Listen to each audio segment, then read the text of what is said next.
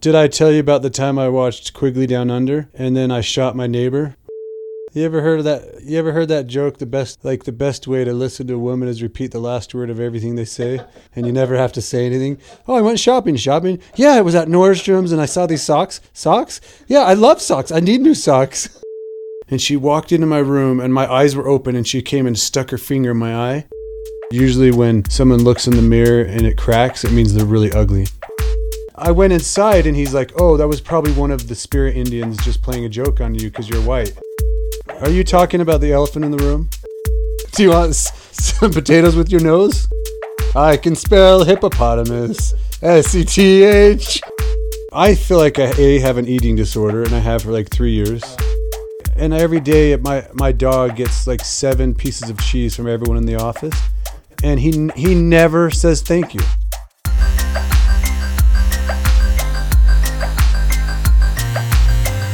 Welcome to Twim with Seth, Andy, and Ben. We're brothers and a cousin who discuss all the movies in wide release, starting with the top box office from last week, reviews of movies opening this week, and previews of the movies coming out next week. So the way we do it is last week, this week, next week. That's how we do it. We also won't spoil any of these movies without first giving you a warning. So today we're going to cover new entries to the box office top 10 last week, starting from the bottom, that is Missing Link, the, the animated or motion capture. Um, and then the movie called After, the romance novel, teen romance novel one, Hellboy, and then the movie Little, the comedy. Uh, which is a corollary to the Tom Hanks movie Big. And then movies opening this week. There's three movies out in wide release. Uh, first is The Curse of La Llorona. La Llorona. That means the crier. No, The Weeper. The Weeping Lady. Oh, that's true. Yeah. But the crier is kind of like the weeper. Yeah, that's true.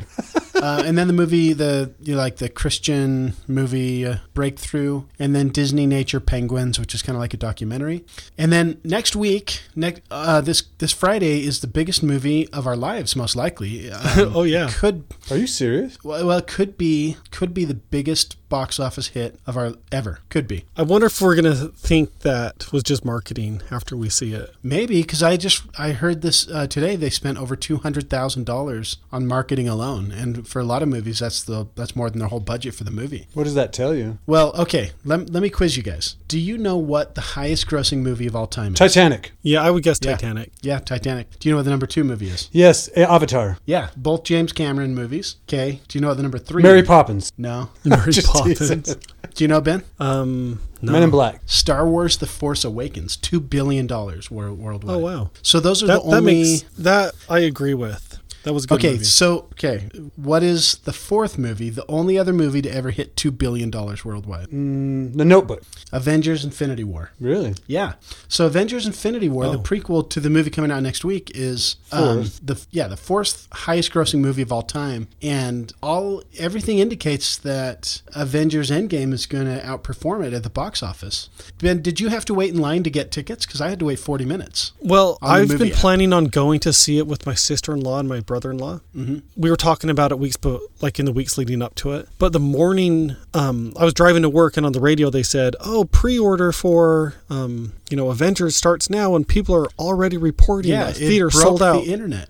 Yeah. Yeah, so I hurried in. We hurried and booked tickets, and then I texted you guys and said, "Hey, you need to get your tickets uh, for opening night." Yeah, I'm glad you did cuz I wouldn't have been able to get tickets for Thursday. And then our fans would have been really upset. Yeah, it would have been a riot by our fans. Can you imagine? Well, don't you think that's a movie maker's dream to get everyone thinking this is going to be the year of the, the movie of their life, and they all have to see it? Like just the Yeah. just that um, hype. That's amazing. Yeah, well, there's a good chance that it'll be. It could be a dud though too. There's there's a lot of secrecy about it. Um, Marvel has not released any information about upcoming movies. The only upcoming movie in in the Marvel Cinematic Universe that we even know about is the Spider-Man movie, but that's because Spider-Man is owned by Sony and Marvel doesn't really have total control over that one. But we don't have any information about other Marvel characters because they don't want to spoil Avengers Endgame. So anyway, I think it's exciting. Uh, this movie is just it. mu- it, it- there's a good chance it'll be biggest movie of all time. Definitely the biggest movie of the year. Uh, there's no Uh, question about that. I don't know. I think saying that is setting yourself self up for a disappointment when you see it. Well, I have nothing invested in it, but it just I Well, I do, mean, don't you feel like you enjoy movies more when you have low expectations? oh yeah, absolutely, absolutely, yeah.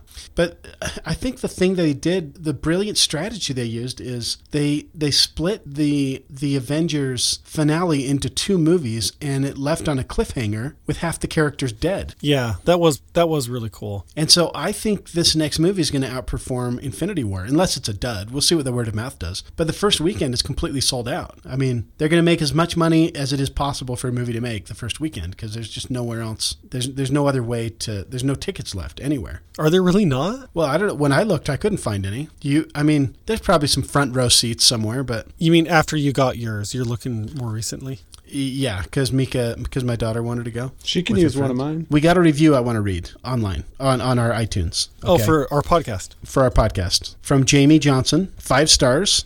But hear what she says Working at my desk office, this is a fun podcast to listen to so I can get ready for my weekend movie night. They are three men, and I am a woman. So the viewpoint is what it is an opinion for men. But it is surprisingly enjoyable. and uh, that has been kind of a common feedback theme from all the women. Like, I, you know what it is? I think it's my joking about boobs in that one episode. I don't think any women appreciated that. Yeah, I Maybe it think- just hits too close to home. Uh, no. It's I, just in, it would kill in the locker room, though. If I was in a locker room, that would kill.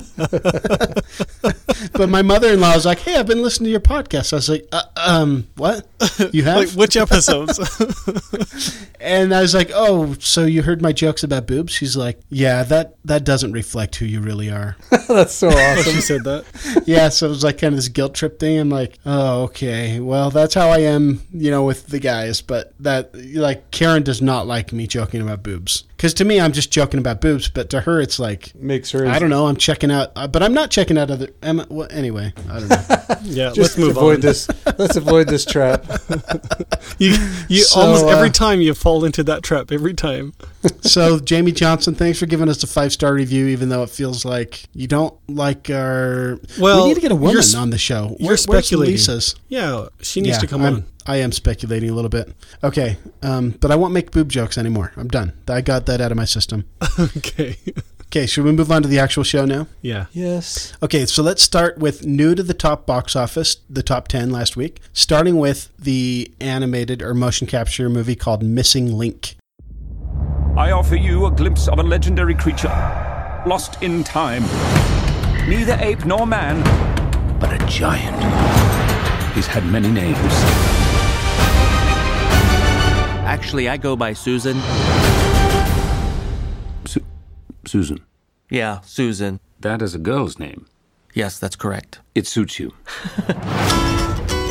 I just played, played a clip from the movie for Missing Link. It's 90% on Rotten Tomatoes, starring the voices of some big people Zach Galifianakis, um, uh, the guy that plays Wolverine, Robert Hugh uh, Jackman? no. Hugh Jackman. Hugh Jackman, and then who's the woman's voice? I can't remember. The voice of the woman, isn't it Zoe? Is it Saldana? She's in Guardians of the Galaxy. Oh, she's that's the right. Blue Yeah. robot. Um, She's in Avatar. not robot. Yeah, she's an Avatar. Yeah, no, she's not. Um, Sh- She's Oh, no, she no, she's green. What color is she? She's uh, Thanos' daughter. yeah, one of the two, right? She's, the- green with red hair in So- Guardians of the Galaxy. Yeah, yeah, okay. And and she was in Avatar. She was the Yep. The, um, I, wh- who was I thinking of? Yeah, it is Zoe Saldana. That's right. Okay, uh, so we did a, a mini review last week, um, and it sounds good. I have not caught up with it. Anything else, Ben, about it? You're the only one that saw it. My kids saw it. They they saw it uh, two nights ago. They loved it. They were like quoting a bunch of lines from the movie. I knew Oh, they were really? gonna like it. Yeah, it didn't. Yeah. it didn't. Um, I don't think it did really well in the theaters. Seems like it didn't make that much money.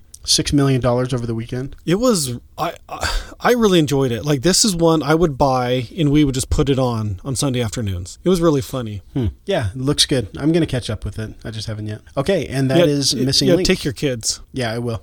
Okay, the the next movie um, to join the top ten box office last week at number eight is the movie called After.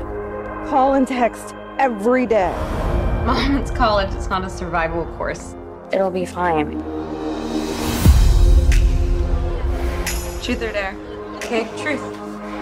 Are you a virgin? I'll do dare. I dare you to make out with Hardin. I'm done playing this game. Oh, I like this girl. Deep question. Who is Hardin Scott? I think that it's better if we keep our distance. I just played a clip from the movie called After. It's 21% on Rotten Tomatoes. We did a deep dive spoiler review of this movie last week in episode 20. Um, and what I it was at 14% I think before, and that's that was my rating. Um, it has a pretty good twist, but it takes over an hour to get interesting. So probably not worth seeing in my opinion. Yeah, it's just like the first few months, a picture of the first few months of like typical um, college romance. College romances, like like a freshman experience. Yeah. yeah, it kind of is nauseating how much they kiss. Yeah, they, the makeout scenes are they're they're very steamy for PG thirteen, um, but too much. Like they didn't have any chemistry, and so they just showed them kissing all the time. I mean, you know uh, when there's you know when there's a little restraint and you have to kind of wait for it, wait for it. This was just like every second, so yeah. eventually you just kind of got sick of it. Yeah. Ben, did you ever see this one? No. I do want to see that lead girl. I can't remember her name, but I thought she was good. The um, main character. Yeah, the main character. Okay, and that is after. Yeah, you guys movie to join, talked about how bad it was last week. Yeah, it wasn't very good. The, so the next movie to, to join the top 10 box office last week was Hellboy. Out of the ashes New Eden will emerge. Okay, I'd appreciate a prophecy with more relatable stakes. Haven't we got to be saving the world or something?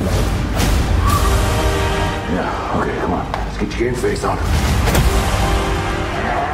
Yeah, come on, let's do this. At number three in its opening weekend, it was projected to be number one, but the, the negative reviews had it at number three. I just played a clip from the trailer for Hellboy. It's at 15% on Rotten Tomatoes. Uh, number three in its opening weekend. This is a huge disappointment for the studio and for this yeah. franchise. Was do, it? Do you yeah, agree with that? How would remind me what you no. would rate this one, Seth? Oh, I agreed with the, the audience score, score which was sixty on Rotten Tomatoes, but the audience score was sixty-two. Yeah, I was with the audience.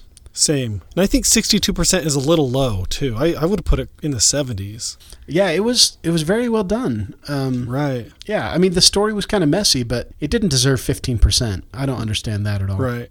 And these are the same people who thought Super Broly was in the 90s, which. They... yeah, potentially, yeah, yeah. Uh, but I do think the only reason it's being scored low is because it's being compared to the previous Hellboy movies, which are beloved. And and they're just old enough to be kind of classic y, you know? They're yeah, over 10 like years nostalgic. Old. Yeah, nostalgic. Yeah, that's a better word. So, because it didn't deserve the, that, that rating. Um, it, was, it was really well done. Yeah, um, I expected it the score to rise a lot this week, but just surprised it didn't. I, I, I even liked the Hellboy character. I liked his petulance. I liked his, you know, the way he had a heart of gold and always trying to de-escalate in all the conflicts but was kind of forced into him i loved the king arthur legend that went along with it i'm not sure if that's like part of the comics or not but i really enjoyed it Okay, and that is Hellboy. Anything else on Hellboy? Uh, the next movie to enter the top 10 box office from last weekend is called Little.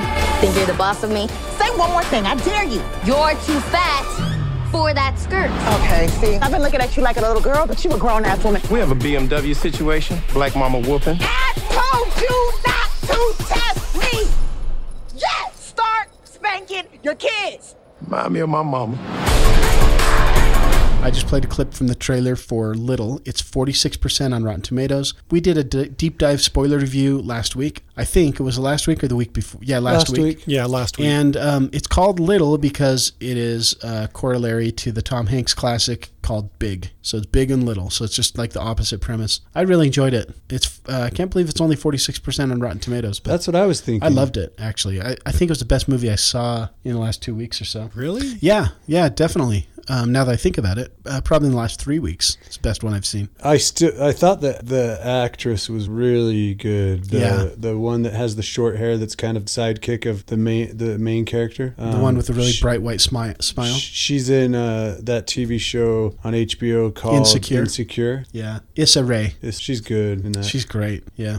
Okay. And anything to add, Ben? No, we talked a lot about it last week. Yeah, yeah, we already talked about it. We don't want to feed a fed horse. we don't oh. want to bring home the bagels. Okay, and that is Little, and that's all of the movies. Those four are the only movies that entered the top ten box office last week. Hey, but So wait, moving on to- Seth, I'm showing Best of Enemies was in the top ten. Am I looking at? yeah, the... but that's been out two weeks. okay. Did Did you guys see it? Do you want to talk about it? Uh, oh, you caught up on it, didn't you? you sorry. saw it, right, Ben? Yeah, I saw it. Yeah, I never caught up on it, Oh. and I don't think Andy did either. I've heard it's really good though. But if you saw it, do you want to give us a Which one? the best of enemies? It's the one. Oh yeah, it's yeah. about the the leader of the Ku Klux Klan, and then the civil rights And activist the, woman. the black lady, and they have a kid together. almost, Al- almost had a kid.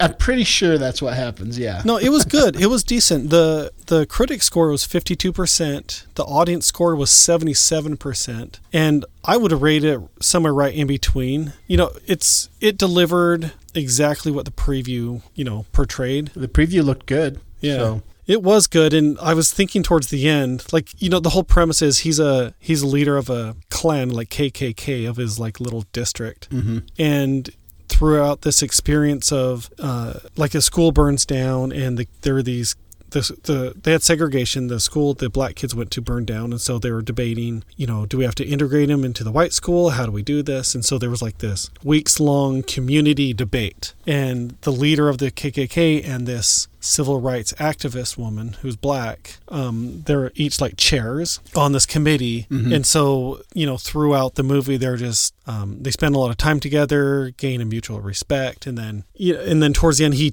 he kind of decides that he what he's been doing is wrong and he shouldn't be discriminating. And but right towards the end like you can see where he's about to like announce he changed his mind. And this is Uh-huh. this is in the preview too. To the he said something like now if i don't if i don't believe that white are better than blacks then i have a problem. He said you know Yeah, so this is all in the preview. There are no spoilers. I was thinking you know what? Like the only thing that makes this movie palatable is that you know he's going to you know move away from being in the in this clan and like improve himself. But i was thinking if Mm-hmm. this were an actual history where or if it was the story was he's like no i'm racist i hate you guys like there's no way this could be a movie so Yeah, you yeah, you go in knowing it's going to have like a sunny ending So it's kind of like Green Book. It's just the story of a white man overcoming his racism. Um, sh- yeah, I mean that's a brief way to put it.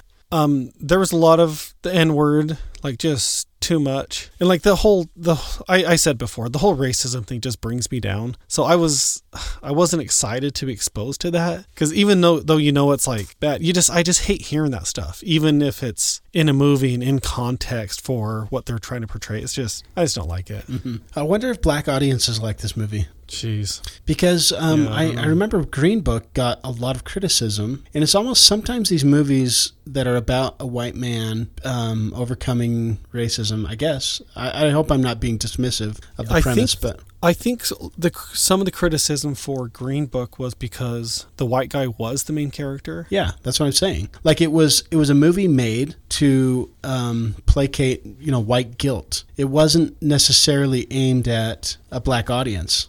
Or showing how great this black man was, maybe. Right, Yeah, I know. what you, yeah, I, I I, mean- know what you mean. It. Yeah, Yeah, so I, I- I wonder if- guess so. I mean, I Best of Enemies is that way too because I didn't feel like that watching it, but you know, everyone in the world has different perspectives and different reasons. And so you hear these different ideas and sometimes I'm like, "Holy cow, yeah, that's a totally valid perception." And then sometimes I feel like I don't know, I feel like you just have an axe to grind and this was an easy target. Yeah, maybe. I mean, I don't. Despite the fact that I, I mean, I think that is a good thing happening in in Hollywood. If there's a lot of movies aimed at white people, showing showing a white person overcoming their racism, Right. I think that's a net positive. Um, oh, I totally agree. And Yeah. you know what? In 15, 20 years or so, there are going to be these same types of movies about homophobic people overcoming that. I feel like there already are. I mean, even Green Book was kind of that way. Maybe, but I mean this this topic is so despised. The, the racism is it's it's easy. Like no one's going to go back there and defend it. Really, you know. Yeah, yeah, yeah. So I, I don't think we're at that point yet with you know gay rights and acceptance. So I think there It's- will it's be movies like no Green Book did touch on it. Green Book touched on it. It's getting there. Yeah. Okay, so that is. Thanks for seeing that, Ben. That's a good summary. I want to catch up with that because I've heard it's really good from family. yeah. I think that's I think that's a good date movie. Okay, so moving on to movies opening this week. There's three, um, starting with The Curse of La Llorona. Can I ask you a question, Father? Do you know anything about La Llorona? The Weeping Woman. It's a folk tale.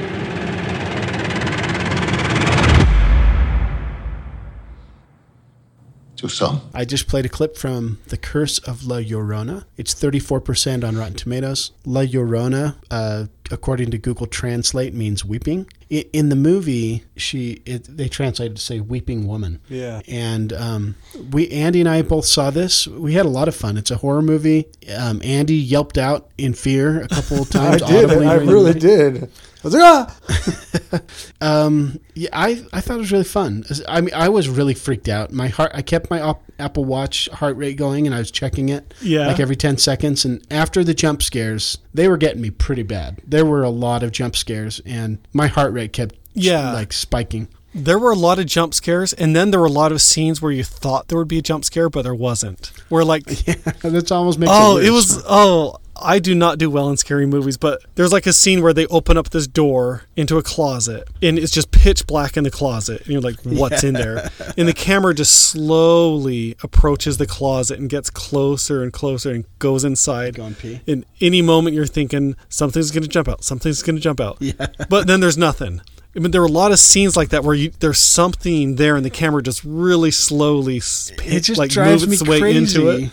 I Watching oh, a it's so character walk into a dark room is so creepy. I know because it happened in Pet Sematary too. I'm like, just turn Yeah, on a light or grab a flashlight. Like it, I have a flashlight on my phone, just like every modern human being. So if there's somewhere dark, I just turn on my flashlight. I know. and it, it drives me nuts that in the movies they're not doing that because it's it's scaring me. I know. Every time they're like, I'm going to go poke around in this dark, scary basement. yeah, yeah. Not only do they not do it, it's so unrealistic. You would never not turn on the light if you had a Oh, light I know. switch. Yeah, yeah. But this movie was it was scary, and it was scary to the point where like I know they're gonna jump out and scare me, and like had to cover my eyes a bit. But I felt like it was not as intense as Pet Sematary or as scary. Um, yeah, I think I agree with you. Uh, I, I don't know. I felt like they were both really scary. This one had a more focused plot narrative. Like it felt almost intimate. Like it didn't go all over the place. It was just Right. really focused like a laser on this one this one legend of the curse. Yeah, So it did did- make it did keep to that story pretty well. In that movie, did was there ever a point where you felt you started feeling safe? Because I never felt safe until a certain point in the movie. Oh yeah, yeah, absolutely. When was Right. Yeah, I I I visibly felt calmed down once she met the medicine man. And he was a man.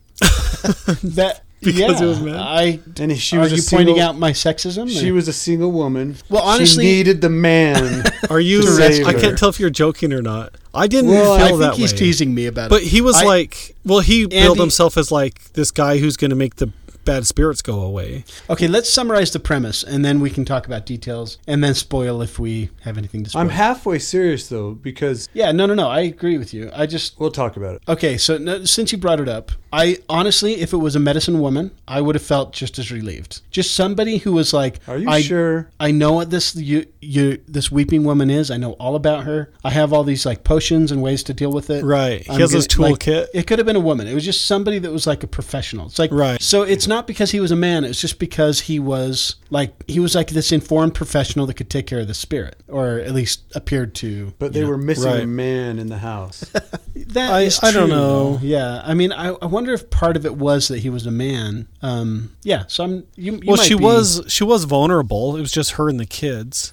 But I Yeah. didn't see it as like she needed a man around. I didn't. I didn't feel Well, like that at all. I know, did- but I even saw in the movie though, she she was like, "Hey, who's there? My husband's a cop." Oh, yeah. When he gets home, you know, and He's gonna be and, home any and she was she was bluffing, and she was relying on this imaginary man because her husband was dead. Um, so there there was definitely you could feel the lack of a man in the household. And who was the other figure that helped her? It was a man, the priest. The priest, yeah. And I, I just kept seeing that connection because you know the, the religion we grew up in. It's always like Sexist. Well, that's not what I was gonna. say. I'm not trying t- trying to talk bad about it, but you know, like the mom doesn't give the blessing; it's the dad that gives the blessing. A, yeah, a blessing. yeah. There's So- a clear division of authority And- between men and women. and it felt very co- comfortable to me because that's the way I was raised. Oh, Like- because he was a priest or had been a priest. and he was he was the one that was was guiding this family through this evil spirit. I, I don't know. yeah, and I mean, I was I was explicitly taught the patriarchal order as a kid. Yeah. which is basically like, uh, well, I don't want to get into it, I guess, but Yeah, a, a lot of things. That is a good point. A lot of things that you learn, like the the etiquette of what's quotations right and wrong in the world, and then it it sometimes makes you feel embarrassed about some of the ways you were raised. Whether doesn't necessarily mean that you believe it's wrong or right the way you were raised, but because of the way the world tells you what's right or wrong, sometimes you feel embarrassed. I don't know if that makes sense. yeah, Yeah. yeah. Well, yeah, I know exactly, exactly. Because as kids, you're taught what to believe, and then later you kind of, well, some people like kind of decide to learn the stuff on their own, and they come to different conclusions. Yeah. It's. I think that's what you're saying, right? Yeah, or just the idea that yeah, I mean, maybe this is a topic for a different conversation, but one of the most I mean, you know what we were just talking about, but one of the scariest dreams I ever had was when this hooded woman walked into my room and I and and it was creepy because she I think she was like hooded with like a white the woman the, the, the crazy spirit in this. Was it La Llorona? Was Well, that was your dream? Well, we had a La long Llorona? hallway, unfin- an unfinished basement, and she walked into my room, and my eyes were open, and she came and stuck her finger in my eye. But it was so real, and the person that helped me through this was my mom. Hmm. Like she's the one that like talked about evil dreams that she used to have, and she was like my medicine woman. like comparing it to this movie, like I, I we got we developed theory of what I would do at night, so I wouldn't have the nightmares. I'd listen to these happy books and Hmm. with powerful like people in it that were like you know righteous people, and it would cast away the evil. So, okay, so I just want to summarize the premise. Basically, it's a legend of this woman who found her husband with another woman, found her husband cheating, and See, it's all sparked by a man. yeah, and and, and so she wanted to retaliate against him, and the way she did that was by taking away the only thing he truly cared about, which was their two kids. So she drowned her two kids. And then I don't know, went to purgatory and s- spent her life She as got a spirit, as a demon. weeping Right. over her. That was she her immediately punishment. regretted killing her kids, and she's seeking out other kids to replace for her own, basically. Yeah. So the And- legend is when kids don't behave, La Llorona will come and steal them away. Yeah. So they have and, to behave. and it's kind of like the opposite of Santa Claus. you see her immediately in the beginning of the movie, and it appears to have a couple rules with her as a character. For example, um, you can't really see her dead on if you look directly at her, but you can see her through a reflection, uh, Yeah. or through some kind of like. But if but if there's nothing in the way, like if you're looking at her directly, you cannot see her. And Right she, through that clear umbrella, you can the kid can see her, but also sometimes in mirrors it would crack the mirror. I, I Yeah. didn't quite understand. And if sometimes she looked at could herself walk, in the mirror, it would. I so think she you couldn't. crack- She couldn't really walk through doors or anything, so you could like keep your house secure and she'd stay out. But also, she walked through a fence once. What what? Why do you say she couldn't walk through doors? Well, like if you locked the house really well, she couldn't get in. Okay, I, I felt like she always got got in. Well, like, but she'd have she couldn't like walk through walls. She would have to open the doors or windows or something. Oh, okay, yeah. Usually, when it, when when someone So, looks in a mi- mirror, I was tr- I was trying to figure out how she worked because there was a moment where, like, in the, the first time you see her, she walked through a fence to grab that kid's arm, Okay, I and didn't then later that. she couldn't really walk through anything. So I, w- I wasn't really clear on how she worked. Yeah, because sometimes they'd shut the door on her and she couldn't come through. Right. only when he know. used that that magic bark. I think there were some other times when they would. Oh, really? Okay. Remember when they even shut the the ceiling and the roof and she. Oh, yeah.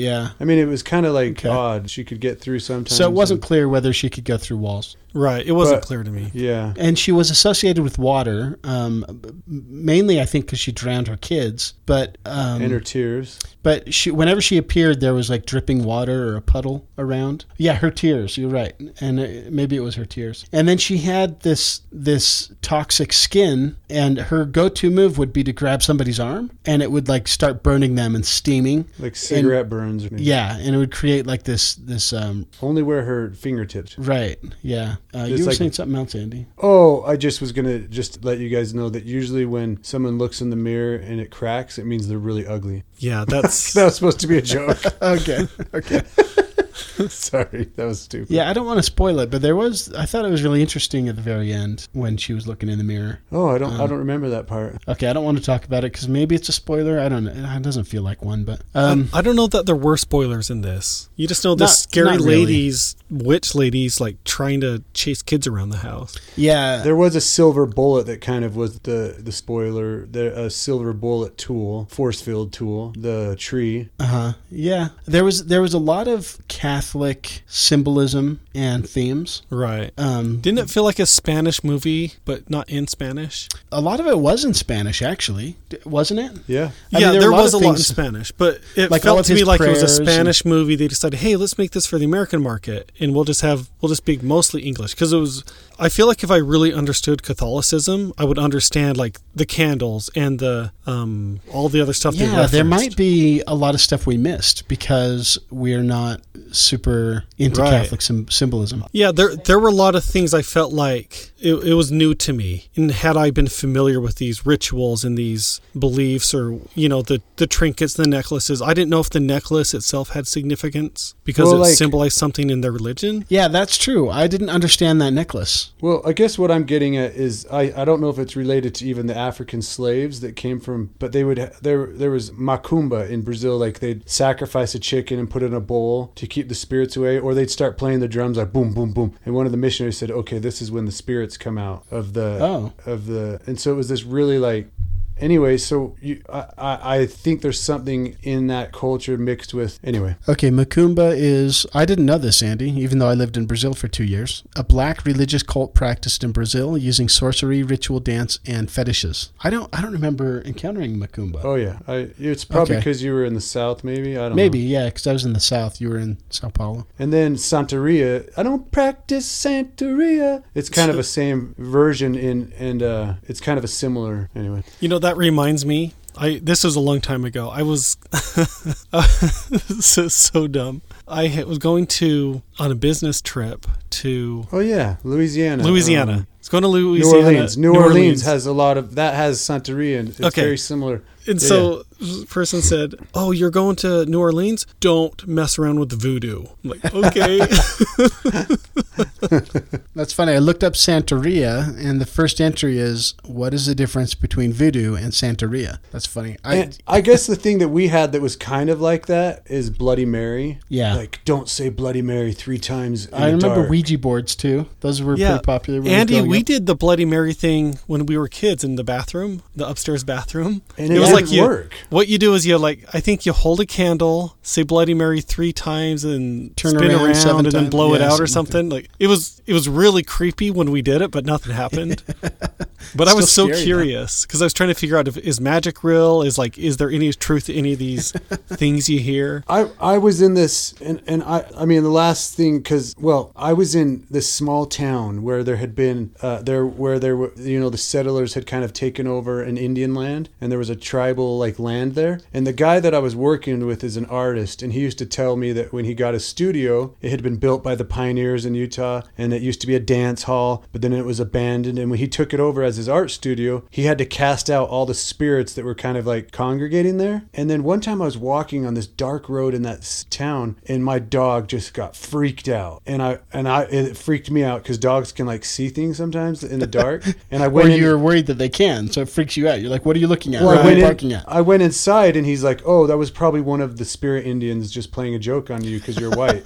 and I started getting shivers all over my body. Oh I my couldn't look out the window. I bet that was it his favorite joke he's ever done. No, but he believes it though. Like anyway, so Yeah, yeah, I mean, you don't. We don't know. I, I don't mean to like get all scary or voodoo or spooky or anything, but we don't know what we don't know. You know. Yeah. And um, I mean, as much as we can use a scientific method and try and explore things, there's just a vast amount of things that are probably real that we don't know about. And maybe religion touches on a lot of that. Like, I feel like, you know, once we get to breakthrough, maybe we can talk about this a little more because it's very religious. But um, my son, Rocky, was he got really sick like three months ago and he was having hallucinations. And it was freaking me and Karen out because Wow. he'd be like, "There's people right there." We're like, "What? What? Where? Where are they?" And he's like, "Right there." Like he, Oh, wow. and he would like it was spooking us out so bad. I, I mean, he he's too young too for me to really get like. But yeah, he was dead. Like he never, he would never go back on it. And he was like, "Oh no, there's people standing right there. What are they doing? Oh, they're just doing like, what do they look like?" He would answer our questions, and he was just dead serious. He had a really high fever at the time, but it was just kind of like, okay, is this Real or is it? Yeah, that's scary. obviously it's a hallucination, but is there something you know? I I mean, because there can be things that we can't sense, and And the more, I mean, your dad was really big into the book Visions of Glory, that Mormon. I like that book too. And- actually, Well, I'm not saying I don't like it, but there was a certain point in the book where it started to freaking me out because I started. It was like everything you did. There was like a like if you defiled a couch with a woman that you weren't married to, like the leather would like speak to you from the spirit of the. I don't remember that from the book. What would Oh, speak yeah. to you? The weather? Like The leather. the, if the Oh. leather was like alive and could remember um and it also talked about like spirits being around like like when a when a guy would sneak off to his computer and look at porn all these like spirits would come out of his head like try to get into his head that were Oh. around him Hmm. Mm. and it was just so creepy i could i couldn't like think because i was I- thinking about all these spirits like watching everything i did I vaguely remember that. well it, it Huh. scared the I now and kinda people feel like that. believe that? Is Yes. that a book? Was that a? f- f- That's not a fiction book, right? That's like No, no, it's it's it's that's um that's the one people were like buying into and buying tents and Mhm. stuff for. uh, it's one of them. It wasn't quite. And I'm yeah, not I mo- bought into it too, Ben. But I I kind of now f- in retrospect feel like it was it's mostly just made up BS. I, i'm um, not mocking it. I just what I'm saying is it was like a bu- brain I am. overload. I am. It's a Sometimes load of ha- crap. Sometimes I just have to say, okay, I can't see anyone in this room. I'm not gonna. I'm just gonna be here with myself. I can't imagine who's being here with me or freak me out. You know, Ben. I I mean, you say it's a load of crap, Ben, and it might be, but but it might not be. uh, all I know is that I don't know anything. Like the older I get, the less conviction I have about anything. Yeah, I know. I know what you mean there. Um, but there's something Andy's talking about. It, it reminds me of this book I, I read a long time ago, and I tried to get other people to read it, but it's not really exciting. It, it's a book about science called um, "A Demon Haunted World." Like uh, Carl Sagan wrote it, and it talks about these different. Um, beliefs and myths people have had like over the centuries like you know long long time ago and it talks about how we use science and um, methodical thinking and how we can you know determine truth from fiction and some of these things you're talking about there's there's something just in our brains um, we're not inherently logical people we are you know we're our minds and our ideas are really influenced by things that are irrational or fears you know like Yeah. scary sounds in the dark so We're inherently visceral and illogical. Yeah, Yeah. yeah. I mean, as much as you try to be logical and rational, everyone, th- everybody thinks that they are logical and rational, but we really aren't. Like, you can try, you can be aware of it, but that's a book that really, I mean, it, for me, it cleared up a lot of the things. I want to read it In my mind? um, because Ben, I actually purposely ignore logic a lot of times. A lot of times I say, I know I can trust my gut. I don't know, like rationally, I don't know if it makes any sense at all, but I just have a feeling and I'm going to go with it. Yeah, but that's not wrong because there are things you know intuitively that you can't you can't verbalize why, but there are reasons like like let's say you have a conversation with somebody and you between your conversation you exchange 150 words each back and forth. And you know in human language there are pauses, there are there are words you use to illustrate concepts. But mm-hmm. You can leave a conversation feeling like that wasn't something was weird about that and you can't put your finger on it. But there's something about pattern recognition and there there are subtle things that are like emotional exchanges that you can pick up on where like you may have a bad feeling about someone but you can't put your finger on it. So i don't think it's rational to wholesale dismiss when someone says oh i'm following my gut. Because the way our minds work we can pick up on things subconsciously that we can't verbalize that help us make our decisions Right. I, yeah, I agree. And and I think listening to intuition is a skill, and it's a, I, in my opinion, more valuable than um, than trying to reason all your decisions. I Yeah. I do like the idea of the idea of kind of the way I was raised. Like I don't know if it's doctrine, but that there's like good spirits and bad spirits surrounding us. And I, but sometimes we only think about the bad ones. I like the idea that there's some like good spirits that some people have introduced to my. Well, that's ideas. uh that's one way to look at the world. You know, everyone has their own ideas Yeah. about what reality is. And I believe that the closer our beliefs are to actual reality, the better off we will be. And so striving towards that, I think, is beneficial for everybody. But there's still always going to be a cult, um, Ben, and there's going to be things that the scientific method cannot prove or disprove. Um, so there's there's always going to be things that are. I think I lost you again. Can you hear us, Ben? I think someone's trying to not to get us to not be able to do this conversation. Oh yes, a spirit is interfering with our connection. It doesn't want us to talk about it. As funny as we are joking about this, I, I really am starting to feel a little bit like it creeps you out a little creepy. bit. Yeah, What happened to him? he's been struck down. Okay, I don't know what happened there. My the phone I've been using just just isn't cooperating. So I'm gonna swap. We know what happened. Voodoo. Yeah, Ben, voodoo. We totally know what happened. What A- A spirit interfered with our connection. Yeah, um, yeah, of course. And um, don't you think that? Did we kind of got on a tangent? But was there anything about this movie that we wanted to finish talking about? Or I kind of love the tangents, but anything Yeah, that but it can make the podcast too long. Um, so let me let me just say a couple things. The the lead character, the the actress, her name is Linda Cardellini. She has some other prominent roles. She's in Avenger as Hawkeye's wife. She's also in Green Book as um, Vinny's wife. which I love her in that movie. She um, what else is she in? Well, anyway, she she's she's really good. And then the guy that plays the medicine man, I know him from Breaking Bad as like no no no from Uh, Better Call Saul. Better Call as the- Saul. yeah, yeah, He's yeah. like the insane uh, drug dealer guy. right. Yeah, Oh, he was. He's so good in Better Call Saul. he he was a little bit stiff in this movie, but it worked for me. Like His yeah, dry sense of humor was pretty good too. right. I always said he never got scared. Uh, so yeah. So the anyway, I for me in summary, it was it was really fun. We got spooked like crazy. Like I kept the movie theater was kind of dark, and I kept out of the corner of my eye thinking that like somebody's walking up to me on my left. Oh man. And I kept like looking over there, and nobody was there. And then like I felt like I saw something. I'd look over, and I was just getting spooked out. You know what made this movie so scary? It wasn't that there were was some monster. It was that she was preying on vulnerable children, like these sweet little kids. That's true. and then it's a single mother with these little kids, and they're so vulnerable. And then this And monster. she didn't have a dad. There was no man. Well, exactly. you're kind of hung That's up on was that. scary. Um, but yeah, they were so vulnerable. That's what made it creepy and so scary. And then also, okay, I gotta say, I don't understand these kids because there's one moment this monster comes down the stairs and like throws the mother across the room and like tries to suck the daughter away. And, or the little boy away, and then two minutes later, the little girl's like, "I know what I'm gonna do. I'm gonna open the I front know. door. I'm gonna just lean out as far as I can for a while." Yeah, it was a little bit. I was like, what is she doing? She has no memory. She suddenly she's not scared.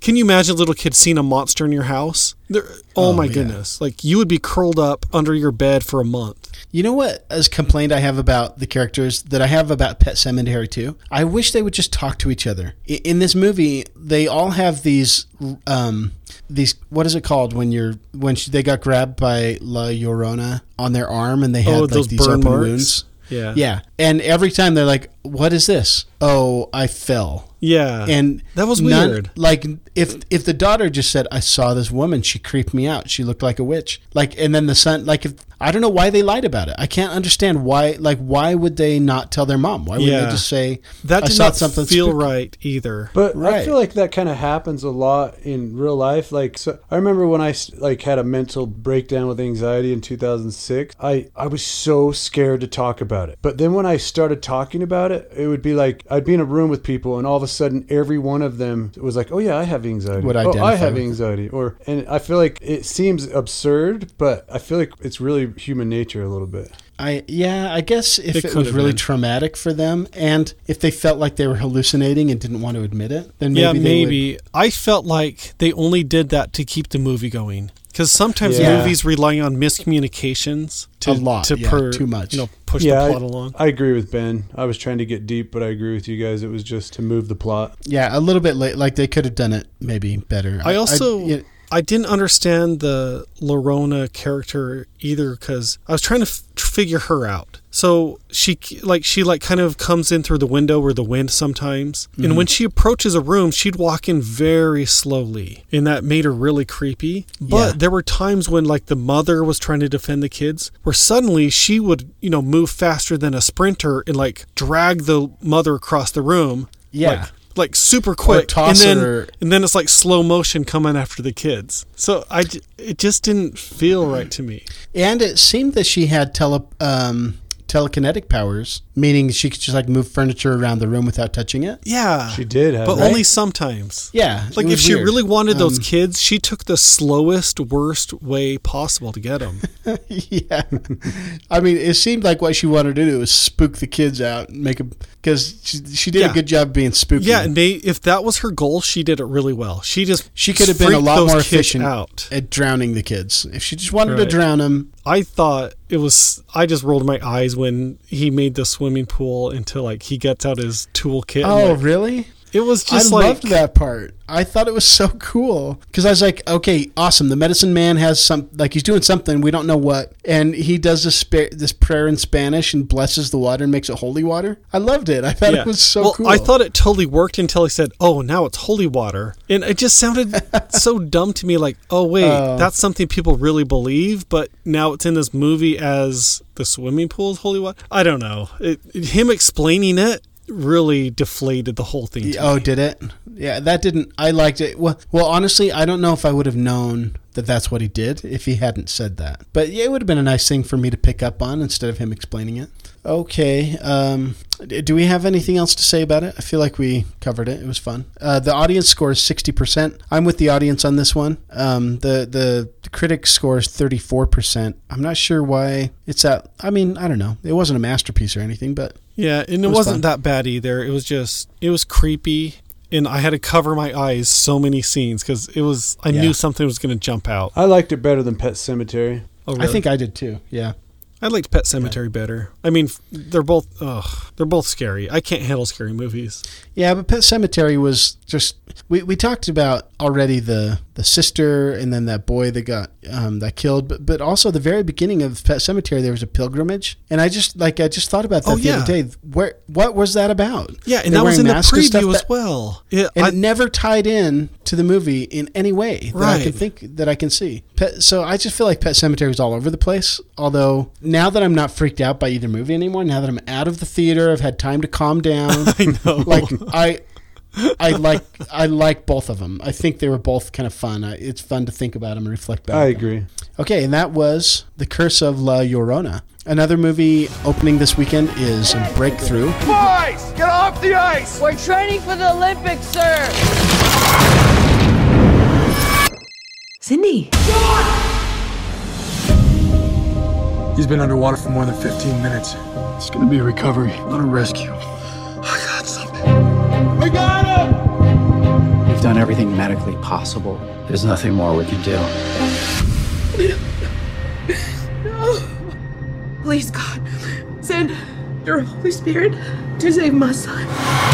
I just played a clip from the trailer for Breakthrough. It's 63% on Rotten Tomatoes. This is like a religious film that um, Andy and I, and all of us actually saw it. It's kind of hard for me to not immediately dismiss these religious films because it's almost what, like watching a political film. It's you know it's going to have a message and it's not necessarily going to be artistic because the message might interfere with that art. And so that's kind of how this was. But I honestly, I, I think this was a lot better than I was fearing it would be. It, it was a little better. I, I do think it was kind of boring, but it was. It dragged on. Yeah, they could have really shortened the plot. Um, I which did you guys think was actually more spiritual, La Llorona or Spirit- or more religious, Well- or well- the breakthrough? Well, when you religion, the Well, word the- religion is more about the physical motions and like the routines, but versus like spirituality. I think spirituality is like, isn't that like a state of being, like a mental mental state? I'm not sure. I think Breakthrough is a little bit preachy. Oh my goodness! It was a little bit about A little? like, a little Okay, bit, you- yeah.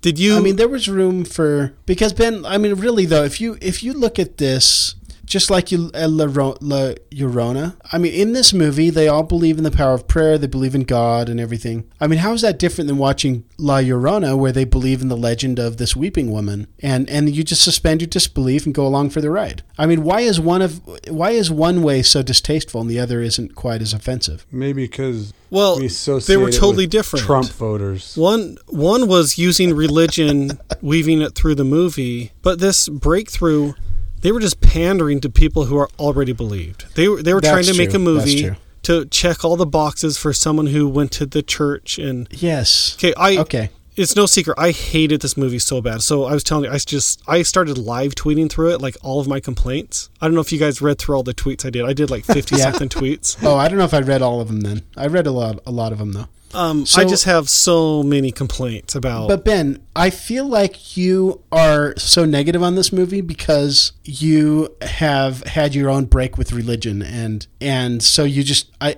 I mean, because I feel it a little bit too. Like, do, do you think, Yeah. Ben, that your personal history with religion just turns you off to this any kind of religious? Well, ab- because this was like absolutely. going to church. That absolutely colors it. But the way I'm going to say this, and you probably won't understand, but I haven't gone to church in five years. And so, and I've said this about watching wait, news. Wait, Ben, you went to Breakthrough. That's basically the same thing as going to church.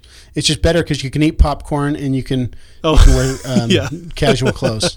Ben, we But- went to church on Sunday. We went to yoga Yeah. and Hot yoga. hot yoga. That's your yoga. new church. Anyway, keep going. Okay, go ahead, Ben, about your So your apostasy. No, I agree. It's that has totally colored my perception of it. But there's also this concept which I think you have to experience it to understand it. And I feel the same way about news, like because we don't have cable anymore. I don't. I I've never liked watching the news. So if you go a long time without watching just like regular news channel, like whatever it is, like CNN or Fox News or whatever, and then you watch it again, it feels it's crazy. It feels toxic, right? Hmm. And maybe toxic is a little too strong of a word but this movie like s- seeing people in church settings to me is like holy cow this is bananas but when you're used to that you just don't notice it anymore but being an outsider it just it Hmm. feels crazy that people would go to church. not that they would go to church just the just just the situations there like like the rituals just the rituals or just it's weird um and like Hmm. Did in they, this movie they did kept they even illustrate any rituals though? Well, yeah, they were doing I their praying recall. rituals, and like she like got out the scriptures all the time, and there it, it just felt like it just felt weird. Hmm. Do you- I, I had a brain. And I don't like I'm not describing Okay. it very well, but it's it's something that I've experienced, and I feel like you have to Yeah. you have to go through it to really get it. So I I do mostly agree with you, Ben. I'm just trying to. I'm, I'm just wondering if it's if I'm having a like a knee jerk reaction that isn't fair because of my own kind of feelings about religion. You know. Well, it could be that you guys agree with Hillary Clinton that those type of people are deplorable. Which Uh, yeah, because they're Trump voters. yeah, like the God-loving, gun-fearing. S- Okay, so, So- like early on in this movie, I tweeted, I said like this movie needs a bingo board because ten minutes in, they've already prayed and they've recited the Pledge of Allegiance, and if they don't weigh in on the right to bear arms, I'm gonna I'm gonna feel robbed. Like it was That's it was what I'm just like hitting all of these points that are it's almost like a stereotype to appeal to those things. It was yeah, it was pandering. I agree with you. Uh, Yeah, it definitely was pandering. But if you guys were And one I- of it those people, what what media do they watch? You know, to find something that hits that it's usually liberal media. So I, I guess it is pandering, but you could also say that like the other media going the other way is pandering towards like I don't know. Maybe that's a bad Okay, I, I know what you're uh, saying. And this movie did not pretend to be something it wasn't. The preview was really clear it was going to be this religious Right. feel good movie. right. And so, Okay, so- which is fine, but you know, they they stuffed all. The, they're like, okay, who is our audience? Oh, I bet they're patriotic. So we're gonna have a we're gonna show all the kids reciting the Pledge of Allegiance, and oh, we we need some praying scenes, and oh, we got to feature the Bible. You know, it was just on and on and on. Yeah. Um, okay. Well, despite all that, um, it did turn me off that it had a religious message because that's I just I don't know I It's I probably because we were raised so religious. yes I, I feel yeah that's true exactly. But you even Um, said, Seth, and I thought this was interesting. If your kid was dying, you'd probably start praying. Oh yeah, I mean, even if I was a hardcore atheist, if my kid was in that position, you better believe I'd be praying. It- Yeah, I mean, you would do anything if you thought it I would help. immediately be uh, Sure. Yeah, exactly. And so I- I did actually also like the way they illustrated the grieving process for his mom and and his dad, his adopted mom and dad. Um, she she because she's like this big girl and she's being bratty with everybody, and I'm like, whoa. Um, Yeah. she's like being a brat. Are you then- talking about the elephant in the room? I mean, sorry, I shouldn't have said. I, I, shouldn't have said. I, are we gonna comment on her body? I don't. No, let's keep moving on. Well, I don't know. Uh, I mean, I guess it's really Uh, touchy, but she d- she had a very different body type than anyone else in the movie. Yeah, it's more of a sphere. Okay. Yeah, and it, it, it just seemed out of place. Like it was hard not to notice the elephant in the room. I, and I, I, feel- I, I guess, I mean, probably anyone listening to this probably thinks I'm the biggest douche for saying that. I, I really don't. I really, I couldn't. I, it's, it's like that story where the dad has a, uh, like a business partner coming home over that has a really, really big nose. So he tells all his kids, do not mention his nose. Yeah. And then the mom brings in the potatoes. Do you want, some, do you want some potatoes with your nose? Some- like she, they're thinking about it so much. that was my kid's favorite part of the movie Missing Link. They're like, okay, we're gonna go see this. My grandma. Do not mention the chicken. Like the grandma has this chicken living on her head, and right when they walk in, the the you know the missing link guy's like, "Hey, what's up with the chicken?" You know, like kids love in the that preview. part. Um, in, in the movie, Andy said something about about the elephant in the room. I don't remember what you said, but I immediately knew what you were talking about. it was like her character like you know what's weird like as much as my complaints about the movie genre her character like i don't think this was her writing it but whoever wrote this movie hated doctors so bad did you notice how often she like schooled doctors and put them in their place and told Well, them they didn't know what they were talking about No, but that's part of her character arc I liked, Ben, because I thought both of those doctors came off very positive, and I feel like she came off as a brat. But then, Yeah. but then when you after you think about it for like half a second, you're like, well, would like a grieving mother? Can you blame her? Like, no matter how she acts, if she if, if you were the mother in that situation, can you really blame her for snapping at people and being grumpy? Like, I I could totally understand that. yeah Do you- okay And and she I think overcame that too. Her husband brought her to Jesus, and she was like, "Okay, that's right. I didn't. You know, I'm not the one that brought him back to life. It was God. I'm going to just surrender. It's in God's hands now." So she had a very interesting character arc. I thought. Do you know? I, I'm uh, spoiler alert. He lives, but but I felt like the most point, poignant is that the right word or the most interesting part of the movie that made me start thinking was the part where he walks into the classroom and the whole the whole class starts cheering and then everyone leaves the classroom and he's there alone with his teacher and his teacher's getting teary eyed Mhm. and she just can't understand you know like how did it happen to you but why didn't it happen why, why didn't my husband get saved Yes. and I feel like that really brought the whole movie to reality. And the notes on his locker said something similar, right? Yeah, and I felt like that was actually more interesting than him coming Than the- back alive. Yeah, yeah, it was. I mean, it was like, and then the kids at school are calling him Miracle Boy and stuff. Well, that Um, was, yeah. I mean, that was all sweet, and like the kid himself was great, and like, of course, you're rooting for And him. And he was good at basketball. Wait, you thought that was sweet, Ben? Because I, that's where Well, the think movie what's- really started to have some some Integrity. tension. Um, No, I liked the kid. He was great. The problem I had with the movie is the mother just being rude to everybody, and it felt to me like the writers of this are like, okay, we gotta, we have to pander to people who like want to see people pledge the, you know, pledge of allegiance and thump their Bibles, and then I really thought it was going to turn into this anti-vax thing because every time there's a doctor, she like would put him in their place and like make him. no, the doctors came off smelling like a rose in this movie. She's the one that came off as a brat, and she's the one that went Yeah. through this whole character arc where she realized she was being a brat to everybody. Yeah, she did this half. She did this super weak apology. Every time there's a doctor, she would like go snapping. No, at him. but Ben, I totally disagree with what you're saying about the message of the movie. The, the, if you want to see a movie that villainizes doctors, go see Unplanned. In that one, the doctors are basically like Doctor Evil. Okay, No, so I, I- I, disagree with your reading of the, of the doctors. The- I Both hate doc- you. well, both- that's both what I thought. Just were- by that that was just my impression. But so I tweeted like bunch of stuff. So because I couldn't remember all this. So there's one I'm like, okay, um, there was something where she was. In a, I said, okay, I guess I'm supposed to be on board with people who get in denial about medical advice. And then uh, there was like, okay, now they're showing a totally relatable and totally normal passive aggressive argument with the pastor about which hymns are sung at church. So this was the mom again she was in all these situations that were like she was out of control. Ben, I don't think we were supposed to side with her on those. Okay, think, well, I don't know. I don't. I don't know whether we were supposed to or not. But that was just I think was that was on. her character arc. We were seeing her like overcome this. Okay, and then she when she apologized at the end, that was like her coming to terms and like she's better now. Well, not not not only that, like like she she's she's lecturing everybody about saying negative things. She's trying to control what everybody's doing and what's going to happen, and and she's almost taking credit for him getting his heartbeat because she said a prayer and he got his heartbeat. She's right. almost like taking credit for that and then lecturing people for not for being negative. And and then she has this epiphany when she's talking to the pastor, and like stop trying to control it, just let God take care of it. You know, just relax. It's not, you know, you don't have control over it. And, and then she basically settled down and said, she she says this prayer. She says, "I surrender." It was really cheesy. It almost made me barf, but it was, I think, a turning point for her as a character. And and that's when she stopped being a brat to everybody. Basically, just like let let things happen. Ask me why some people live and some people don't die.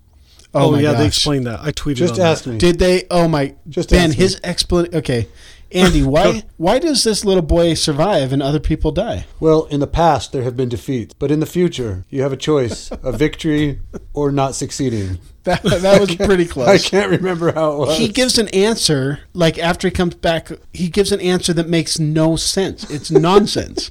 I tweeted like, about that. Let me find you it. You did? But did you feel that way, Ben? Because I was like, wait, what did he just say? And and I was talking to Andy about it. We were like parsing what? it out. I'm like, that was like oh. that was like asking me like, you know, what's your favorite football team? And I and I answer like bowling shoes.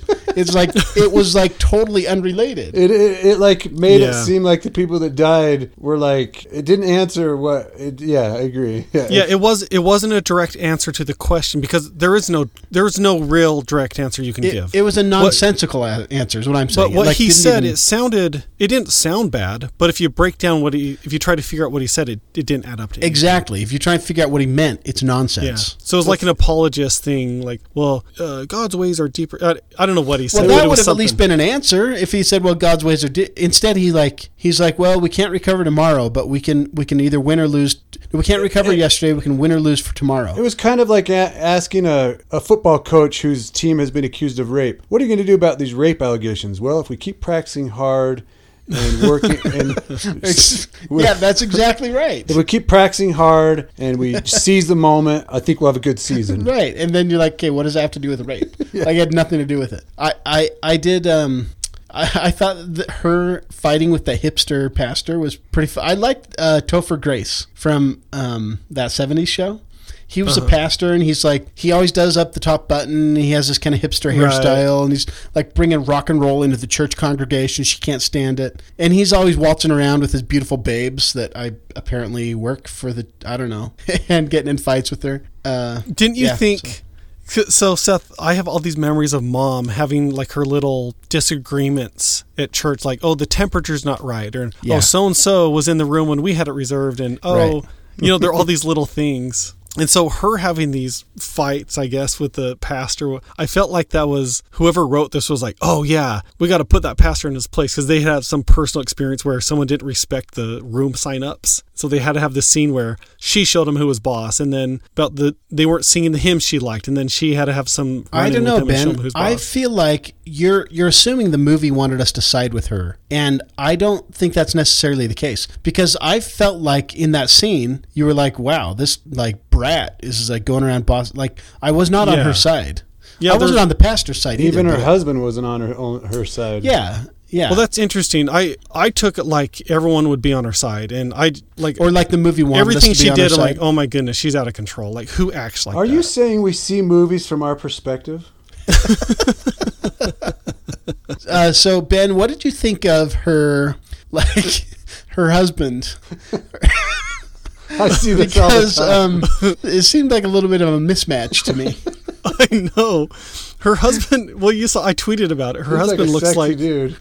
He looks like Mr. Garrison's little brother. You know, Mr. Garrison from South Park. Oh Park. no, they did. Yeah, that's just- what Andy was saying. They tried to make him look nerdy, so they, they there wasn't such much a, of a disparity between their I- attractiveness. they did not match. And you know what she reminded me of? Like, like physically, she looked very different from everybody else. um, in what way? Do you I remember, didn't- do you remember we used to sing, I can spell hippopotamus, S E T H? so you know what it reminded me of? remember we used to No. I'm sorry. Sorry, Ben. Go ahead. You know, on there's this classic scene in Star Wars. It's like the bar scene where all of the aliens and cowboys and everything they all show up to the bar, and there is one of each species represented. There's like the green alien who looks totally weird, and then the other alien who looks totally different, Yeah. and then and so on and so on. Like it's just one of every totally unique species. But it seemed like there were all these normal skinny people, and then her, like she was the only Yeah, oddball. right. It, it it looked out of place that way, not like oh she's really overweight. She just looked so different. It wasn't like Yeah. a, it didn't look to me like a fat thing. She just looked I, different. I have to say I, I feel bad even joking about that Me too, actually. because I I remember I feel like I a, have an eating disorder and I have for like three years Uh, I have one that's worse. and I oh and yeah, I oh yeah, I have one too. Wait, and I'm wins? pretty skinny. I'm pretty skinny, but I still have body image problems because Yeah, one time body my, dysmorphia. my brother a few several years ago i like i wasn't really body self-conscious but i we went to the beach and i like shaved my chest and he's like what is that bulge at the bottom of your stomach because i had this it was just my like that you know that fat Yeah. and i had never noticed it and now i can never not notice it and Wow. it's driving me crazy I'm I'm t- totally um, my heart is bleeding for you. no I had an older brother that called me fat kid instead of my name. Hey, fat kid, pass Oh, the yeah. potatoes. Hey, fat kid, when are you going to be done in the bathroom? when he was in Yeah, Argentina, he was so mean. He made bracelets for everybody in the family with their names on them, except for mine said fat kid. Oh yeah and i i i honestly Holy cow! I remember that. I didn't even think about it. Like I legit, we were legit- just. I just thought, oh, that's funny. It, it was kind of funny, but also I don't know, like it might have like created some kind of permanent body dysmorphia. Yeah, my mind or and something. I I feel like the biggest douchebag, like a teenager sitting there laughing about the fat girl in the in the hall. I Ben, Ben, did you think that um, Andy and I were talking about whether the the boys his his his death and resurrection, falling into water, was somehow symbolic of Christ, or maybe like baptism? You know how he was in water. oh, I don't know. Maybe. Um, did he, he- did he strike you as a Christ figure? it in- kind of symbolized him being like a third world uh, dark kid coming to a white family. yeah. what? Um, What? What he do you was a- mean? he, he, was, was, from Guatemala. he was adopted from Guatemala, by a white family that saved him. like white I'm, saviors. I'm just reading too family. much. I'm trying to make this more, but I thought of that. Um, so anyway, did did you did he strike you as a Christ figure, Ben? No, I didn't. That didn't occur to me. Uh, yeah, I don't think so either. But it, it the symbolism did seem to be pretty. Oh, I tight, think you know? hundred percent. I, I, how could it not be when it's a Christian movie and someone goes under the water and is and then comes out and is resurrected? I mean, it's Mm-hmm. Yeah. it's like so blatant that it seems like not that it's not possible, but it has to be. Although in a movie like this, I feel like if they were gonna send that message, they would have been totally obvious with it and hit you over the head with it. Well, you know, well, you know, Home Home Alone that has a Christ figure in it. If you watch the the, Mm-hmm. The next old door, man with the shovel? the old man with the shovel, he has band-aids on his hands, Yeah. where the wounds of Christ are, and you would never. And he's like the one that everyone despises, and then he ends up saving the boy. So sometimes things aren't as blatant. Like you would never think. Anyway, Yeah, in an artistic movie, it would not be. Andy, I- is that something like the director put in, or is that someone finding? um, I, I don't know. I, it could have been like someone analyzing it. I don't know. I, I would have to. I just remember talking about that with my dad. And Yeah. a lot of times when you analyze I mean- art and literature, I feel like sometimes the, the artist didn't always mean it. But Yeah, the art has to stand on its own. The, the authorial intent is not controlling, in my opinion. Well, this movie it it wasn't really subtle about any of its messages. Like the preacher Yeah, yeah. was doing plenty of preaching. so you think it would have given them too much credit if they had hit snuck in that secret meaning because it was like too blatant? I feel, yeah, I feel like that might be giving them more credit than they deserve. Yeah. I think the the pinnacle of their creativity was with the title because it's the breakthrough is the kid falling through, and it's them having a breakthrough on like how they accept and it was about black people coming to religion. Okay. Didn't you see the black guy was like coming to Well- religion. Yeah, yeah. Well, yeah, that was like And he was like the Yeah. only black guy in the show. I, I tweeted about it. Here are the order of events. Step one, he heard a voice. Two, assumed voice was Bob. Three, Bob says, I didn't say anything. Like, holy cow, just prove God is real. Like, that's exactly how the conversation went. It's like, I thought you told me. He's like, I didn't say anything. Holy cow. There's that part when they're talking alone again. He's like, "So, do you think it was God?" The captain says that. It has to be. I don't know what else it would be. Yeah, yeah. It's like, that's, yeah, the, only that's the only explanation. explanation. I'm not really mocking it either. I just it was Yeah, just I mean, I don't want to crap on people's spiritual experiences because I actually I actually still believe that stuff. And so yeah, I'm, me too. I'm- Actually, I'm, Um, not necessarily, but it was just very blatant what that they were trying to show you that message. It was kind of like a movie made to show someone an example. I don't know. Yeah, Well, I think this movie would be best for people who really actually wanted to see it. yeah, and not obviously. me. But but it wasn't it wasn't as I thought it was going to be uh, saccharine and preachy. I didn't find it to be either of those things. Um, it was definitely had religious message that was like un. It was unapologetic, but it wasn't as distasteful as I was fearing. So anyway, I I thought it was okay. And I- if you're a religious person, you may love it. Oh yeah, I I think people are gonna love it. No, didn't you I- think the black guy was like super hunky? Yes. he was like this amazing male. He model. belongs in one of those Madea movies. Yeah, yeah. I Tyler just- does. Perry movies. I felt like I was looking in the mirror when I watched him. hey, I have to say one thing. Like I, I actually, this is, I, I actually feel like I have more in common with this movie, even though I, it sounds like we're mocking it. Like I still, a lot of these themes are very strong to me. Like I, I don't know, I don't know how to explain it, but like I still pray with my parents every day, and you know they'll call. My dad's famous joke is, we'll call, I'll call him on the phone, and he's like, okay, do you care if we pray? And I'll be driving, and he's on the phone at home, and he says, okay, Andrew, but don't close your eyes while you're driving. so it's kind of some humor, but there is this idea that there's this force field of power that will come out to protect us because the world's in, and whether it's true or not, Yeah, it's that's a kind of comforting it's belief. a beautiful idea that this force field will protect the, your family in an insane world where you can't really protect it from rapists and cars that are going to crash and drunk drive. You know what I mean? So it's kind of a, a comforting thing out of the, the the craziness. So I don't know. Uh, okay, so that is breakthrough. I so it was sixty three percent on Rotten Tomatoes. I don't necessarily disagree with that score. I'm surprised the critics gave it so high. I you know I would give it 50 percent. What do you think, Ben? I mean, I, I think someone who wants to see it, it's around fifty percent. Well, the audience score is seventy nine percent. That was so funny. But you know what I mean? Like, if if you showed that to everyone in the United States, I think you'd get a much lower score. I mean, it's just such a Yeah, but you know. I I'm I guarantee you, my wife and kids are going to love it. I, Yeah. I, I I actually in some ways did love it because I I mean sometimes I love Hallmark movies and those are like the armpit of Yeah, me like too. movies Yeah. but Okay, what do you think, Andy? well We don't have to rate it. I just thought we would. I I don't I thought for what it was it was a 75 you know Yeah. because you know what it is when you go into it you're It not is a lot better done. For example, unplanned. This was such a better. It was. Uh, it was so much less preachy and more artistic and and more it had more subtle messages and more interesting um, like things to think about uh, compared to another preachy movie, Unplanned, that we just saw last week. Yeah, and, and and when I mock when we mock these religious people, like this is the, this is my people that would see this movie. Like Yeah. my parents are my are these people. Yeah, I know my family. I mean, we're going to buy this movie. My kids will probably watch it. It's my people, so I don't want to mock them, you know. And it's me in a way, so Yeah. But it also isn't me, so I don't know. Okay, that's it for Breakthrough. The only other movie opening this week in wide release is Disney Nature Penguins. This Earth Day. Experience the next chapter with a penguin named Steve.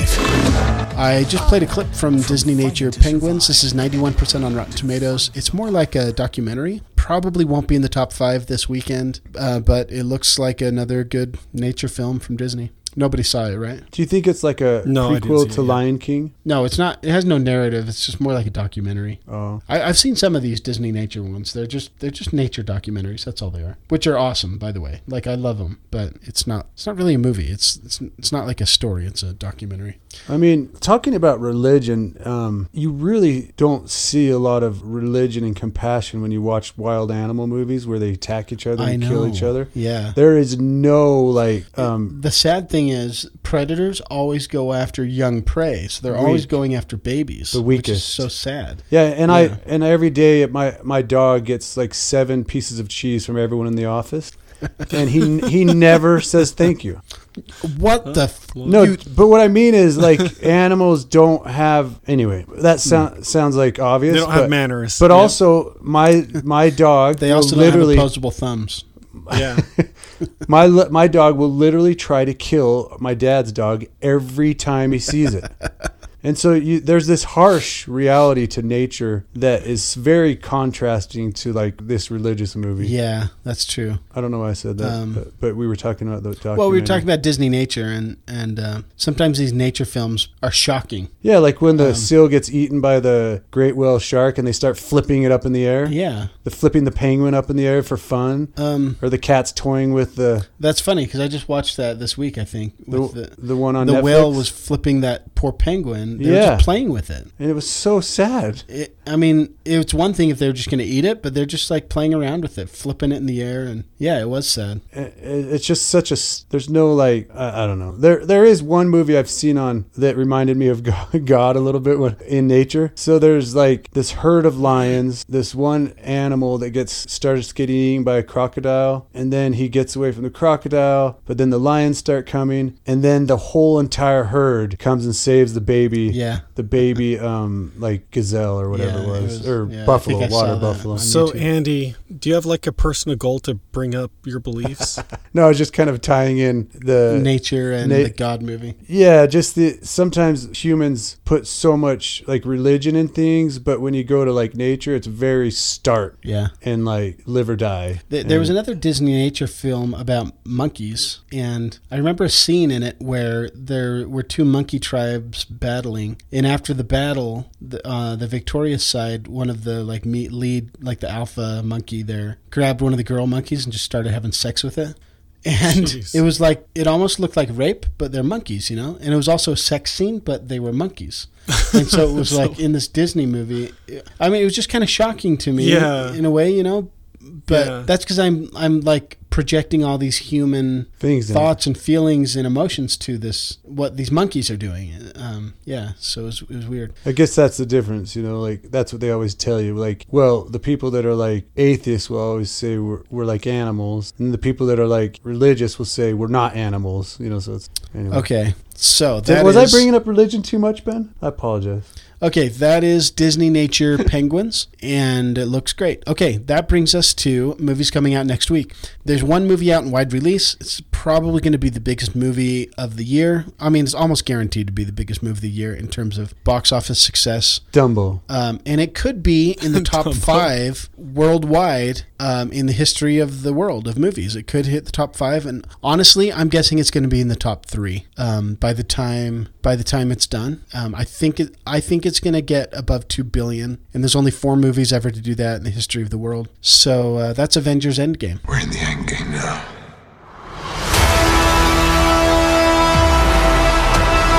Before we're done, we still have one promise to keep. If you can't protect the Earth, you can be damn sure we'll avenge it.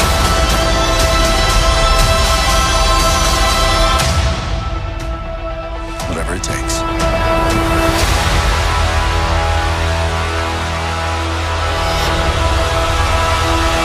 I just played a clip from the trailer for Avengers Endgame. This is not yet scored on Rotten Tomatoes. It hasn't been pre screened. There's a lot of secrecy around this, although part of the movie leaked. And so the Russo brothers, who wrote and directed the movie, um, issued a public statement asking people to not spoil the movie for other people. Uh, and but but if you want to get spoilers, they're all over YouTube. Um, there's I'm trying so hard to avoid them. I haven't even watched a, watched a preview because I want to go in blind. Oh, really? Yeah, I, I haven't watched the latest new preview, and I agree with you, Ben. I'm just trying to. I'm really excited for this movie, and I don't want to be spoiled yet. But I'm going to see it on Yeah. Thursday. We're all going to see it on Thursday. Yep. Uh, one thing we know is Spider-Man comes back alive because Sony ruined that for us because they had to preview his next movie. So Yeah. well, we all knew. I mean, to be honest, I'd be surprised if anybody stays wouldn't dead. it be cool though if they are bold enough to just keep everybody dead? That would that would be- be amazing. well, when the previous ended, like there was just this denial. I'm like, there's no way they're staying dead. Yeah, you know, we don't believe they're really dead. Right. That's So why that it's a cliffhanger because you know that's not going to stay that way. We just don't know how they're going to undo it. We know Yeah. Carol Danvers, uh, Mar- Miss Captain Marvel, has something to do with it, but we don't know what. Okay, and that that's it. We don't have a spoiler section this week. Um, do we have any Andy's dating update? I had something that I was going to talk about. I will say that I feel really ashamed about myself this this podcast for Why? some of the things we We're talked talking about. about the elephant in the room. that and just just things we talked about. Like I don't know. Yeah, and Andy's going to run for governor, so we got to make this really clean. Well, you know, I mean, uh, you never know. yeah, yeah, I know. We're stupid idiots, huh? We, uh, we record our most intimate thoughts, put it on the internet, But that's all that people want to hear. and now there's no no escaping it. Well, speaking of Seth, there are so many movies that have the most horrible intimate scenes, like this movie High Life that I sent Oh. you the review for. Yeah, did you see it? Yeah, it was. I was couldn't figure out what the crap I was watching. There were these like crazy scenes. I don't even want to describe them, but it was. what, what was it about? The movie. So do you know the? there's that hunky guy who was in the um, uh, Twilight, Twilight series. Robert Pattinson. Edward. Yeah. So Yeah, Ed, yeah, Edward. Edward from Twilight. He's on a spaceship with a bunch of other I don't know former criminals. They're heading towards a black hole, and like this movie was. You, I, I sent you guys those reviews. Some people thought it was like this artful masterpiece. Other people complaining that it just had like bodily fluids everywhere and jizz all over the place, and like milk and rape scenes, and like it was. it was like this. It was just ridiculous. It was so uncomfortable. I couldn't. I couldn't watch the whole. Oh, thing. really? So did you walk out or? Yeah, after like, I, it was just a mess. two I, I couldn't take out? anymore. It was long. Well, it was like two hours. I'm looking at the parents' guide, and um, the parents' guide itself is pretty rated R. I mean, uh, It's- yeah. I don't want to read it, but I don't. I, this movie is like I would not recommend anyone to see it, but I do want Andy to see it just so I can see him cringe. You know my guilt complex. huh, interesting. Okay, so you don't recommend it. What would you What would you give it? What rating would you give it? it by the way, it's 83 percent on Rotten Tomatoes. So That's crazy. Um, I think people are going to watch it and think it was really artful because it's like this. It makes you think about artsy fartsy.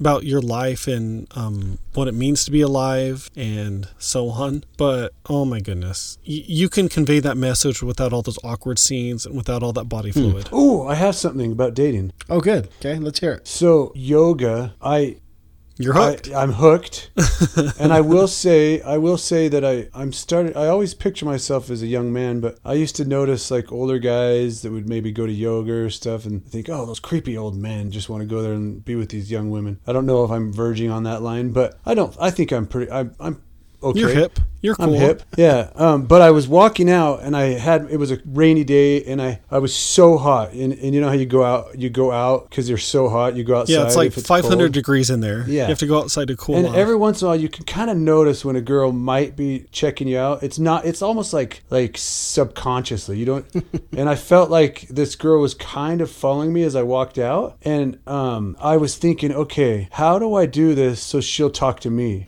so i hurried and my car was right there i hurried and opened up my door and let zeus jump out whenever you have a dog with you it's a conversation starter and i knew if i brought my dog out that would give her a chance to say something to me if she wanted to Did it work? yes so and I you were sat- playing hard to get. You know Yeah, what? and I no, no, not hard to get. He was he was just being suave. Well, I just she was behind me. I didn't want to like.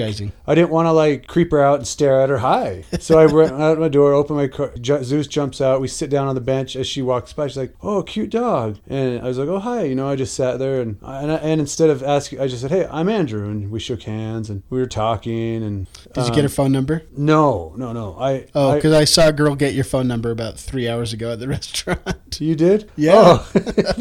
well. Why? What's wrong with You her? also Uh, said she was also married. You also said Oh. she, you thought she had special needs. I didn't say she had special needs. I just said she looked and acted very similar to my sister-in-law who has special needs. Well, she was a foreigner and it was spoke with an accent. It was funny though. You're like, "What about your friend?" There's a girl. Oh, we broke up. Uh, and there's my husband over there, and she kept saying we broke up. And you're like, "So when you say you broke up, were you guys like lovers?" Well and she was like, "No, why? Why do you ask?" Because she, she, you know how sometimes foreigners say yeah, they things say a little things differently. different. Yeah. so, So she kept saying her and her friend that was Broke a girl up. broke up, but she What did also she kept- mean? she just meant that they had a disagreement and stopped hanging out. Because when I used Okay. to know them, they were always together. And so when Oh, she said gotcha. we broke up, I was like, "Wait, was there something I missed? were you guys dating?" I know that that was a funny thing. I was like, "Oh, that's a lesbian," Yeah. and then and then she's like, "That's my husband out there." And I'm like, "Wait, I, I'm, is she bisexual? Then I don't get it." Were you surprised how long she talked to me? Yeah, Smith was like openly complaining about it. He's like, "Oh, it's so fun to go to dinner with Andrew," but it wasn't your fault because she just walked over and she was standing there. What I- were you supposed to I do? I was like, I, "What do I do? Just like stand Yeah. up and walk away? Be like, "Okay, well, it's been nice talking to you. Go back outside Can you now." please leave?" anyway, It was funny. She got your number though. I was like, I wonder how her husband feels about that. Like sometimes I touch girls' hearts. I don't know. Just joking. It, it was funny though because her husband was right there and she came in and got your phone number. She's like, I haven't been able to find you on Facebook. I felt like the biggest douche because when her husband walked up, she was getting my number and typing it, and I said, Oh, really? 801 376. And then Hottie. right when he walked up, I wrote Hottie. I was like, 376 Hottie. And so I felt like a douche. I didn't realize he was coming. I was just joking around. Like, okay, say more. Tell tell more about your story with the girl in hot yoga and the dog. Did you? Well, I just Get her phone sometimes I don't use restraint, and I I think maybe that hot yoga just made me really relaxed, and I was I just I was just more like relaxed. I wasn't like, can I have your number? You know, I was just like, you know, I was just like, oh well, it's nice Mm-hmm. to meet you, and she's she's like, well, well, I'll see you around. I'll be here a lot. Wait, know? you didn't get her phone number or anything? no, I Oh, so you have to go back to hot yoga to to like. That's how they get you. She was a shill working for the company. They need that would be such a signing up. good idea. Oh, you gave me a good idea for a business model. Seth, I worked at a place. They legitimately, we had a management meeting about hiring shills to get people to buy things. They're like, oh, What- "Oh, we're going to hire some define pretty- what a shill. I've never heard that term. A shill is it's um I feel really ashamed right now. I should probably look it up. It's a, sh- a shill is like uh, it's like people give false reviews. People who who pretend to be something for a company, be like a shill customer is a fake customer. But they Okay. would. The idea was they would have someone come in and say, "Oh wow, that looks really good on you. You should buy it," or like like Yeah, attractive yeah. girl like flirting with guys. Okay, well, that is the end of our podcast. No spoiler section this week. Thank you for listening to TWIM. The two things that help us most are subscribing and rating our podcast. If you want to contact us, you can reach us on Twitter at TWIM underscore weekly, or you can email us at thisweekinmoviespodcast at gmail.com. Uh, we should get a woman on the show, I think. Yeah. Yeah, it's lacking, and, and we, we have a Yep, to keep you guys in check. Yeah, uh, uh, seriously, though, I think we have a tendency to do room locker talk. room talk instead of like I don't Right. know more sensitive women. Not I- sensitive, I but do. just I did listen to a very raunchy, like sex talk, like girls talking about like it was two really attractive women that were talking about like dating, and I was mm-hmm. surprised me how raunchy they were. So there are locker room talks by women too. well, no, yeah, but don't you think like the way that two women talk when they're together alone Is and the way men talk together alone is different than the way women and men talk when they're t- together. Right. When the sexes are mixed, like they all act different. Right. So that would, pr- you know, I probably wouldn't joke about boobs if there was a girl here. Yeah, I wouldn't say half the things I say. Maybe it'd ruin the podcast. uh, okay. All right. Uh, so thanks for listening. See you next week. Goodbye. Love you.